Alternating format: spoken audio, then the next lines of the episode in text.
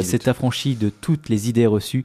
C'est le billet de Brice Pitoum sur le 100.0 FM de Radio Culture Dijon. Je mets les pieds où je veux, Little John. Et c'est souvent dans la gueule.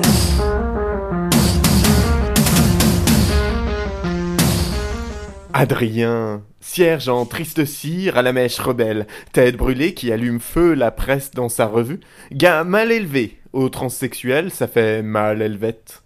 Christophe, t'as réparti comme un fouet fétiche des vannes de cuir et latex qui claquent les culs blancs de petits Suisses si jeunes que comparé à toi, c'est un vrai bondage. Auditeur soumis à crédit sur le compte de mes fantasmes inassouvis, mon cœur. Tu n'es pas sans savoir que depuis dimanche soir, c'est la zizanie helvétique. Alors non, je ne parle pas du prochain Astérix, mais bien du bordel semé par les révélations du monde sur les 180 milliards réfugiés en Suisse, qui a les frontières poreuses dès lors qu'on a les bons papiers monnaie. On ne parle donc depuis dimanche plus que du Swiss Leaks. Oui, encore un Leaks, hein. eux qui ne cessent de fleurir depuis qu'Assange a lancé la mode. Avant c'était les Gates, maintenant c'est le LuxLeaks, Offshore Leaks, avec leurs corbeaux et leurs whistleblowers. Bref, tout cela devient très bordélix. Je te résume très vite fait la situation. Tu prends tout un paquet de gens relativement friqués. Et quand je dis relativement, ça veut dire relativement beaucoup plus friqués que toi. Et même que moi, et que nous tous réunis d'ailleurs, hein, les auditeurs, les animateurs, les bénévoles, tout ça, tout ça. Bref, tu prends tous ces gens, tu les mets face à leur feuille d'impôt. Où là, par contre, ils sont exactement comme toi et moi. Suants, flippés à mort, angoissés à l'idée de faire une connerie, s'étouffant devant le montant demandé, et tout à coup, bam, tu fais débarquer un banquier. Alors là, c'est là où ça diffère à nouveau. Parce que si le banquier débarque pour toi, bon, tu sais que t'es dans la merde, hein, globalement. Il va te proposer un crédit revolving pour payer tes taxes en te disant que c'est génial, que tu peux rembourser comme tu veux pour seulement 19% d'intérêt.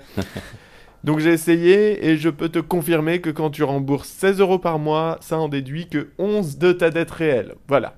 En revanche, pour le package en friqué, il se trouve que ce banquier, qui existe et qui est même embauché par HSBC, il va leur proposer de faire de l'optimisation fiscale, hein, qui est un gros synonyme un peu péteux pour dire profiter des failles du système.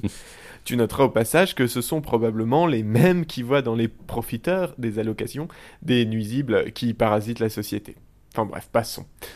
C'est ainsi qu'un jour, un innocent humoriste, qui croit en la justice sociale et la solidarité, pour de vrai, puisqu'il l'a dit à la télé, rencontre un riche banquier, séduisant, mystérieux et ténébreux, qui flirte avec lui lors de longs et langoureux emails, où il lui explique que tous les deux, ils vont pouvoir découvrir des passions interdites en s'envoyant en l'air dans des salles de coffre helvètes, sous l'œil des caméras de sécurité certes, mais à l'abri des regards indiscrets des impôts français.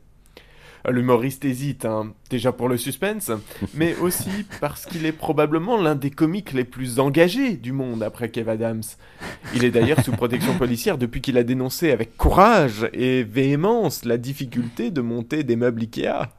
Mais sous le charme du ténébreux banquier et bercé par les sirènes de l'argent facile, il cède et place donc ses sous-sous dans les montagnes suisses sans le dire aux impopos et quand on lui pose la question, il répond que non, non, évidemment que non, il n'a pas d'argent là-bas. Parce que c'est un grand romantique et qu'il veut garder sa liaison secrète. S'ensuivent alors de nombreuses aventures, hein, défiscalisées, jusqu'à la terrible trahison d'un employé comme un coup d'HSBC dans le dos.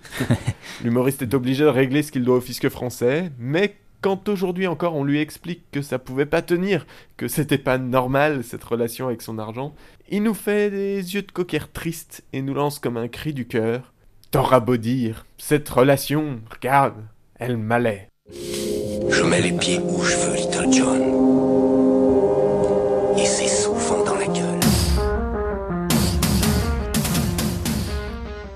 Les nuances du mercredi, c'est vraiment Brice et le propos toujours juste.